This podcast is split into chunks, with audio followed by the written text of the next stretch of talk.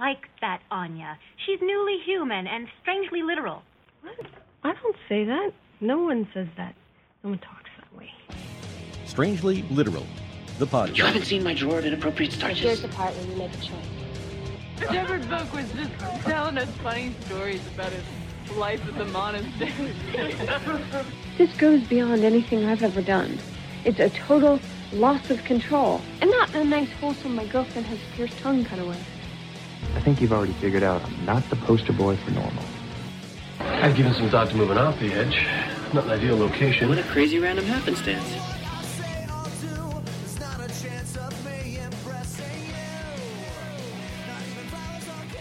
Hi, everybody, and welcome back to Strangely Literal. I have another Firefly fanfic for you. This one sent to me. Thank you so much, Matthew. I love it. It is Malcolm versus Caleb, part one. And it is fantastic. It, the capturing of the voices is great in this fic. From Caleb to Mal to the first, uh, it's great. And we have our very own Malcolm Reynolds, Dan Putnam from Firefly Between the Lines, who read the story. So here's another one of those little teases. Hopefully, soon you'll be hearing Firefly Between the Lines. Hope you enjoy. And you can count how many times I said hope in this podcast. Um, right now, my cats are sleeping. So if you guys have been wondering why you have not heard them, They've been very quiet lately. So apparently, my boyfriend and Jack do not want to talk to you. um, but if you have not already picked up their book, Jack the Kitten is Very Brave on Amazon, um, do so. They would love you for it, and maybe they'll come talk on the podcast again. Talk to you guys soon. Hope you enjoy Dan Putnam reading Malcolm versus Caleb. Time for some thrilling heroics. Here's how it is. You get killed, I'm telling. Okay, that's new. Malcolm Reynolds versus Caleb, Part 1. By Matthew Jones. Read by Dan Putnam. Caleb? The sound curled through the air like sweet, sweet cotton candy. It was the most beautiful thing Caleb had heard in a very long time. And it wasn't that this voice was the only voice he had heard in centuries. It wasn't that this was the voice of a little harlot he'd put on the end of a knife back when he was alive. It was that the first and most pure form of evil had not abandoned him like he had feared. The first had come for him. Its power pulled his consciousness together like mercury, and soon he was with form. He could see his hands, and he could feel the first filling him with its strength. He attempted to fill his lungs with air, but none would come. Yeah, you'll have to wait a spell for that. We're a little ways from any air. Don't you worry yourself, though. No harm will come to you while I got you, the first said. That is comfort, Caleb attempted to say, but with no air there was no way for him to make noise. Yeah, that too. The first made a girlish giggle that was an abomination to all laughter. So, how's this supposed to work? Caleb thought to himself. I thought that would be obvious, Caleb. Of course, Caleb thought. What would you have of me? I want you to see something. Close your eyes for me, the first said with a seductive drawl. Open or close might be the same difference out here. The former preacher peered deep into a vast black nothingness. Believe me, it's better if your eyes are closed. Caleb did as he was bid. Like he suspected, there was no difference between the black he saw with his eyes open and the black he saw with his eyes closed. You can open them now. Caleb, again, did as he was bid. Now he was standing in a room filled with screaming and fighting. Bloodied men with axes and swords were being chopped down like wheat at harvest time. Moreover, the one doing the chopping was a little girl. She might have been about eighteen, if that. Her wavy dark hair fanned out in arcs as she spun around the men's attempts to end her. One by one, she felled them all and made it look like art. She was horribly still as the last of the men dropped to the ground. Blood spattered up either of her arms and marred her sundress. Slayer, Caleb thought. I don't blame you for thinking that, Caleb. No. She is something else. The Slayers died out when the world died, but that's all old news. Not for me. What when did the world die? A long time from now. Humans didn't need my help for an apocalypse after all. I'm sure you could have done a better job at it than they ever did. I'm sure I could. Another question. You're sure she ain't a slayer? She's looking a hell of a lot like one. I'm sure, Caleb, the first said, sounding vaguely annoyed. I'm not afraid, mind you. It's just the last slayer I came up against sliced me from my balls to my neck, and that will give any man pause. Caleb, don't be crude. Fair enough. Caleb, I want her. I want her in the worst way, and I send you forth to gather her for me. I haven't been doing much lately anyway. Two. Jayne was doing in his bunk what everyone assumed he did in his bunk when he was alone, when the first appeared as an old friend. Oh, Christ, Jayne! The first cried, turning his incorporeal head away from the large man. Jayne snatched up his pants and threw his blanket and pillow over his lap for good measure. A long string of Mandarin curses poured from Jayne's mouth before he recognized the man standing before him. Wash? Jayne said softly. His mouth fell open. Yeah, you think they make bleach for eyes? I, if not, I'll, I'll have to settle for taking him out with a fork. The first said. Well, Wash, y- you're dead. Jayne said. Yeah, that would be a way of thinking of it. No, no, there ain't no two ways about it. You got a big hunk of metal through your chest a while back. Jayne, I'm aware.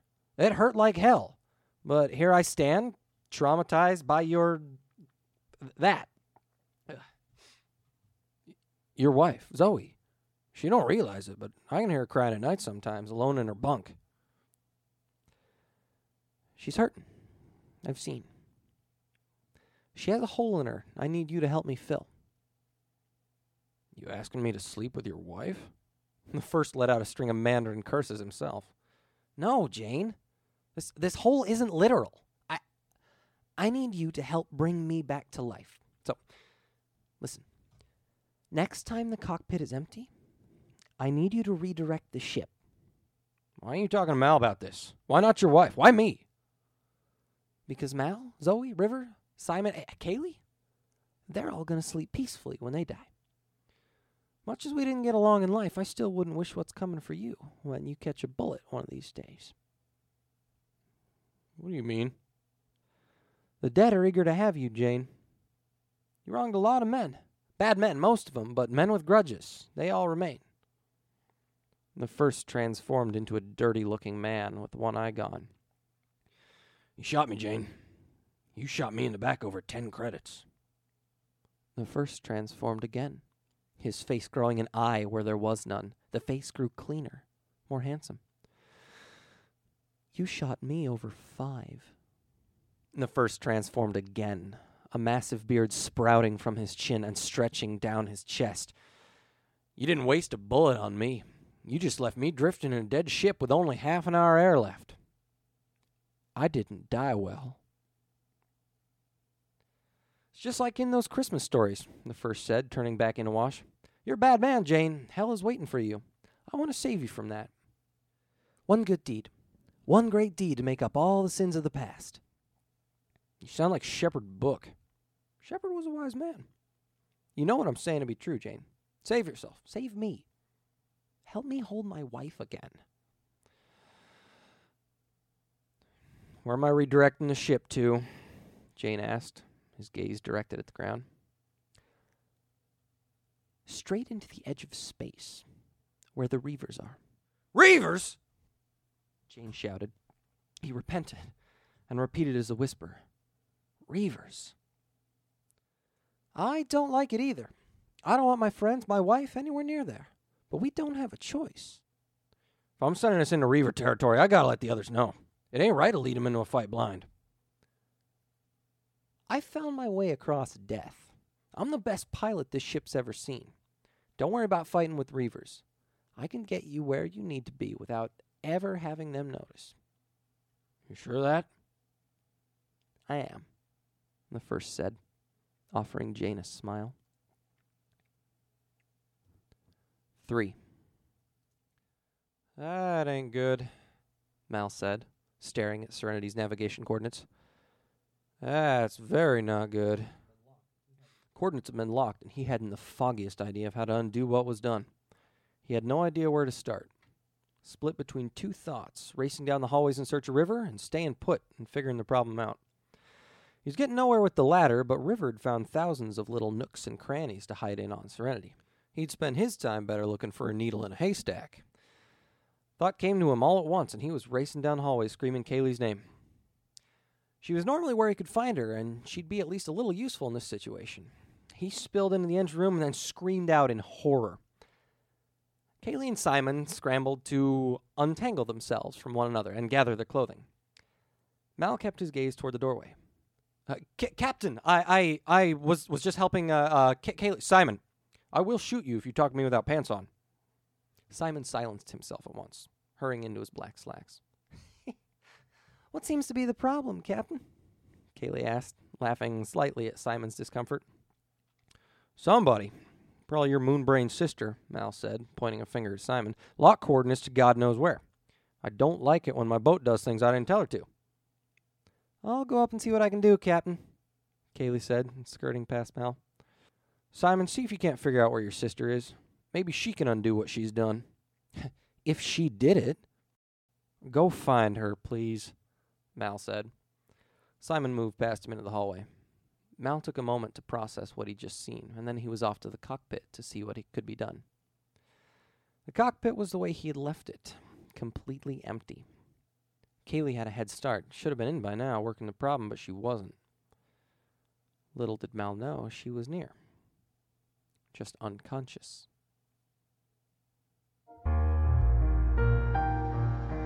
All of the characters and universes referenced here are the intellectual copyrighted material of Joss Whedon, the Fox Network, Universal Pictures, and others. This podcast and the stories contained herein are purely for entertainment purposes, and no money or Second Life money was made off of this. All stories are by individuals and used with permission from the author. Strangely Literal was created in Chicago and is now produced in Los Angeles and has no connection or affiliation with Joss Whedon. For more information about this show, please check out our website at strangelyliteral.com.